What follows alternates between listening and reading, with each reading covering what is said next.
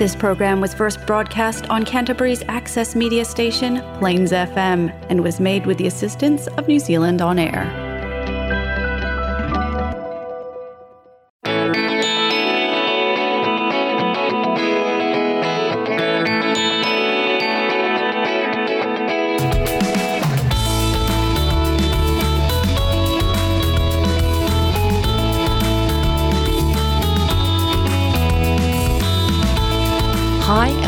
The Alcoholics Anonymous radio show here on Plains FM 96.9. My name is Louise and I'm an alcoholic. The purpose of this show is to increase public awareness of Alcoholics Anonymous as an effective means of recovery from the disease of alcoholism. Our show has two parts. First, we'll talk a bit about alcoholism, what it is, and what AA can do to help. Then we'll interview a recovering alcoholic who is an active member of AA. I'm now going to ask our guest to read the AA preamble, which is read at the start of every AA meeting. Alcoholics Anonymous is a fellowship of men and women who share their experience, strength, and hope with each other that they may solve their common problem and help others to recover from alcoholism. The only requirement for membership is a desire to stop drinking. There are no dues or fees for AA membership. We are self supporting through our own contributions. AA is not allied with any sect, denomination, politics, organisation, or institution, does not wish to engage in any controversy, neither endorses nor opposes any causes. Our primary purpose is to stay sober and to help alcoholics to achieve sobriety. So, what is alcoholism? Alcoholism is a disease, not a disgrace. There's no shame in having an illness or a disease. An unusual feature of this disease is that it will do whatever it can to convince you that you do not have it. However, once it has a hold of you, the progression of symptoms is like the classic disease model, and the victim is as helpless as a sufferer of cancer. If you are an alcoholic, you're at the beginning of a long road that usually ends in one of three places prisons, institutions, or death. If you think this sounds dramatic, we can assure you that our collective experience has shown this to be true. The challenge is to convince the alcoholic to admit that they need help and become willing to seek it. Denial is a major symptom of alcoholism. The alcoholic is often the last one to recognise it and admit that they have it. Our definition of alcoholism is it is an allergy of the body coupled with an obsession of the mind. The allergy is the physical aspect of the disease. After having the first drink, the phenomenon of craving develops, and we lose control over when we will stop drinking. The old saying is one is too many, and a thousand is never enough. And yet, because of the obsession of the mind, the mental aspect of the disease, the alcoholic is compelled to keep picking up the first drink. And this is what makes us powerless. We often hear from sober alcoholics that many doubted whether life could be fun without alcohol. Fortunately, those same people report that their lives have improved dramatically since they became sober. The 12 step program of recovery, which is discussed at meetings and which is outlined in the Alcoholics Anonymous Big Book, is how we get sober and maintain our sobriety one day at a time. This program has a proven track record of helping otherwise hopeless alcoholics to achieve long term sobriety and recovery. It has taught us how to enjoy life sober. Okay, for anyone who has just joined us, you're listening to the Alcoholics Anonymous radio show here on Plains FM 96.9. We're just about to interview an AA member who's going to share their experience with alcoholism. So let's meet our guest. Would you like to introduce yourself? My name's Daniel, alcoholic. Hi, Daniel. Welcome to the show. Would you like to tell us a little bit more about yourself? How, how old are you? Um, right. So, as I said, Daniel, um, near enough 50 years old. I'll be turning 50 this year, a young 50. And how long have you been sober? Uh, I've been sober now for 11 months. Wonderful. I'm going on for a year, 17 days from now. Amazing, amazing. And um, uh, Daniel, tell us a little bit more about yourself. Do you work? Uh, yes, so I'm in the construction industry, which Mm-hmm. um, can be challenging, as as we know. A lot of uh, tradies do enjoy a drink. Yeah, absolutely. Yeah. Yes, the culture. Yeah. absolutely. Um, all right, so Daniel, tell us a little bit about um, you know what what was life like growing up? So, growing up, I was never really exposed to alcohol very much. My parents are uh, rather religious, um, followed a very good uh, upbringing. Um, sort of my introduction to alcohol would have been around um, my early, I'd say, six, seven years old, thanks to my big brother. Right. Yeah, okay. so So, sibling, you've got siblings, Yes, right? yeah. So, um, my as I said, my introduction to any kind of drinking would have been around my big brother putting it in front of me. Um, there was drinking in the family. My my uh, my um, uncle was an alcoholic. He actually died one year older than I am now. So he died at the age of fifty one with an aneurysm. Um, so in my young years, though, I never realised he was an alcoholic. No. I, I knew my parents always used to speak about his drinking habits and that type of thing, but he sort of drifted in and out of uh, sobriety as I could see it. Many years I'd see him not drink. Um, As I grew up and drank, um, I even shared a drink with him on the odd occasion, which was very much behind his family's back. Um, I had a good, very good, strong bond with my uncle.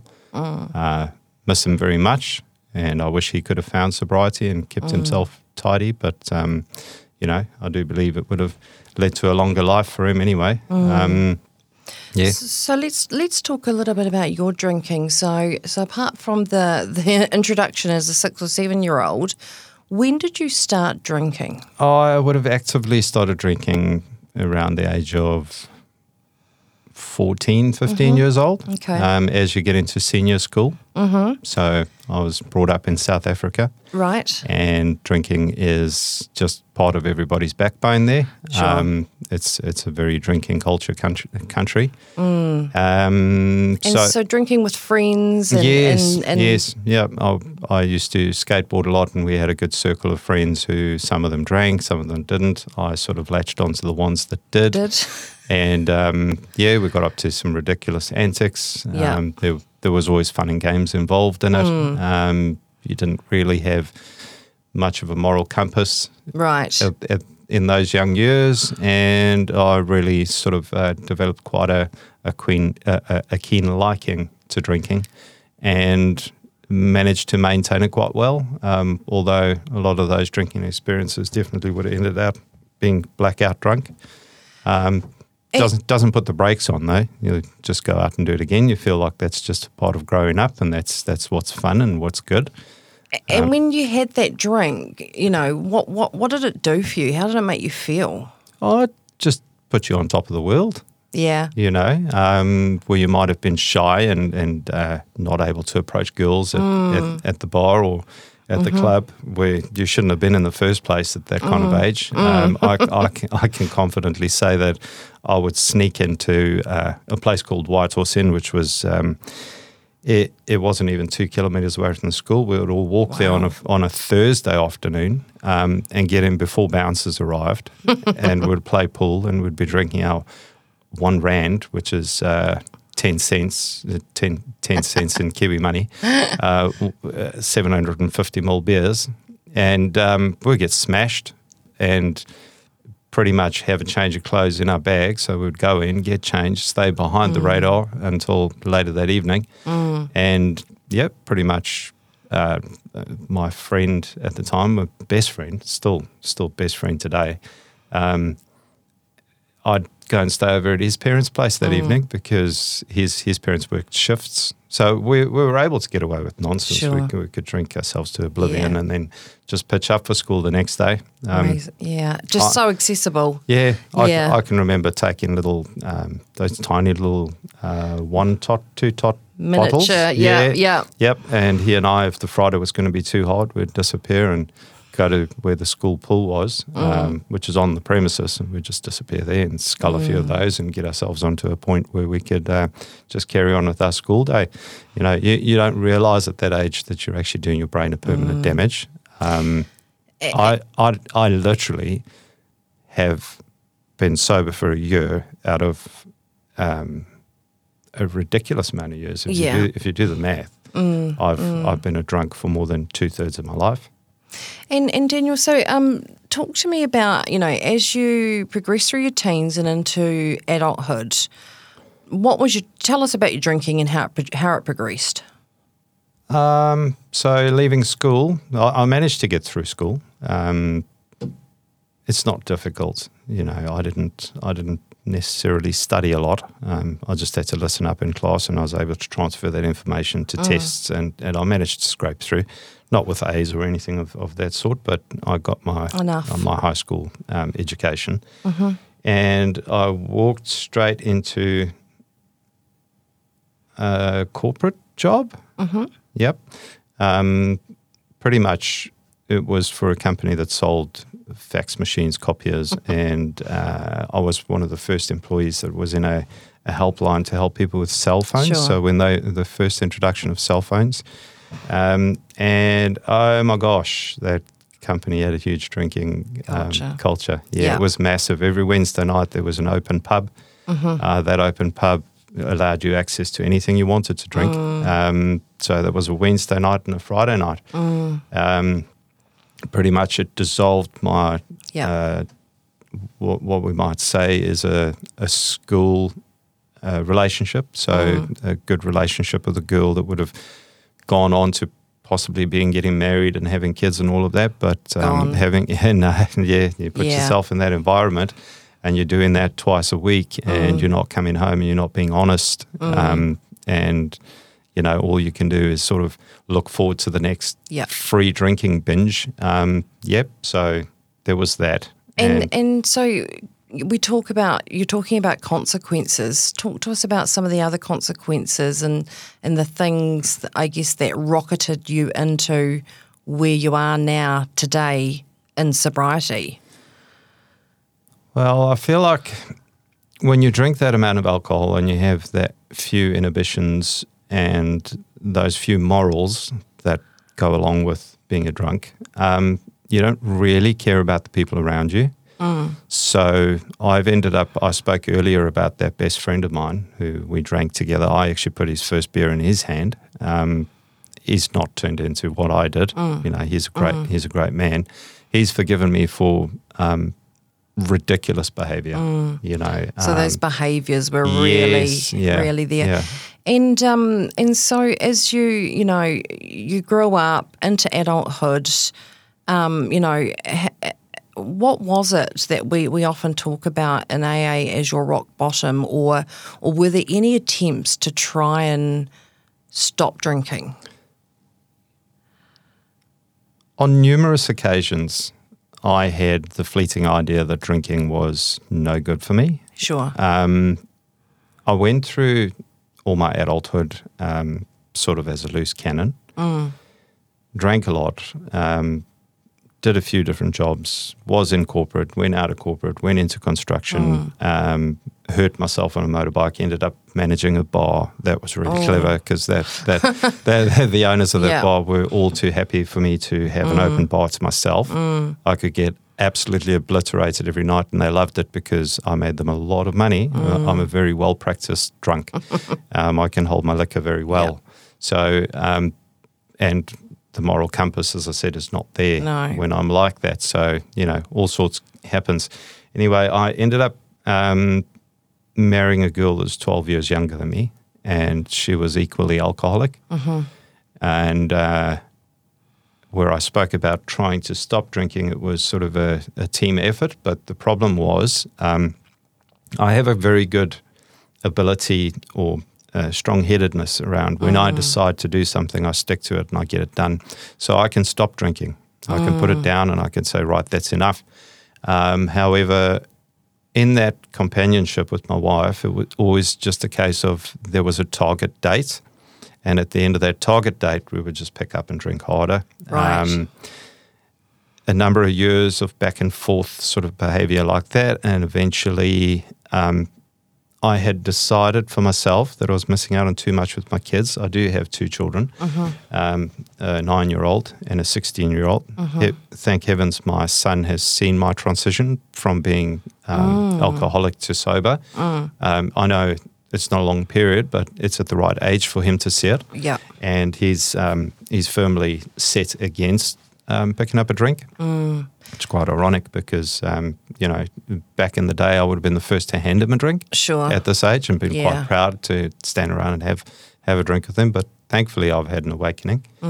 So, talk to us about that awakening. What brought you to recovery, into recovery, or into your first AA meeting? I needed something. I needed I needed something. I I'd gotten to a point in my relationship where it had fallen apart. I decided to stop drinking. I did that on my own. I decided 100% that drinking was a bad idea. That I needed to engage with my kids more. Um, my partner deviated and went the other direction. She drank harder, um, which led to a horrible awakening one day that she'd actually um, run straight out of my arms into the arms of another man who was ready to drink with her. Right. So um, I'd. At, How- at, how- at that stage, I picked up the bottle again and I drank harder than I ever have. Right. I, I took two weeks off work. I took every ounce of sick leave and every ounce of Mm. um, paid leave that I had, and I literally put my head down the bottle of uh, Yeah. uh, the neck of a bottle, and um, when it had all run out, and I knew I had to go back and work because you know you need to survive. I decided to myself like. Um, if I'm going to pick up again, I'm actually going to end up in the grave. I'm going to end up like my uncle did. And um, I I dabbled with the idea of AA for a long time. How did Um, you How did you first hear about AA? I've How always known about it. Always known about it. yeah, I've always known about it ever since young, and Yeah. that would have been because of my uncle and because of just hearing things. My Mm. Yeah. parents they hid a lot of it a- away from us. I mean, we didn't know the ins and outs Yeah. around his alcoholism. Um, it was only one time in my life I can remember him getting thrown down an embankment by my dad and going through a picture glass window. Mm. And I was really angry at my dad about that. But what I'd realized later on in life was that um, he probably was doing what he could to protect the family. Mm, sure. Um, because we all know when persons drink, um, their behavior is irrational. You never know what he might have All been saying or doing. Or Yeah. anyway, um, that's So, so tell us then about how you found your way to your first meeting.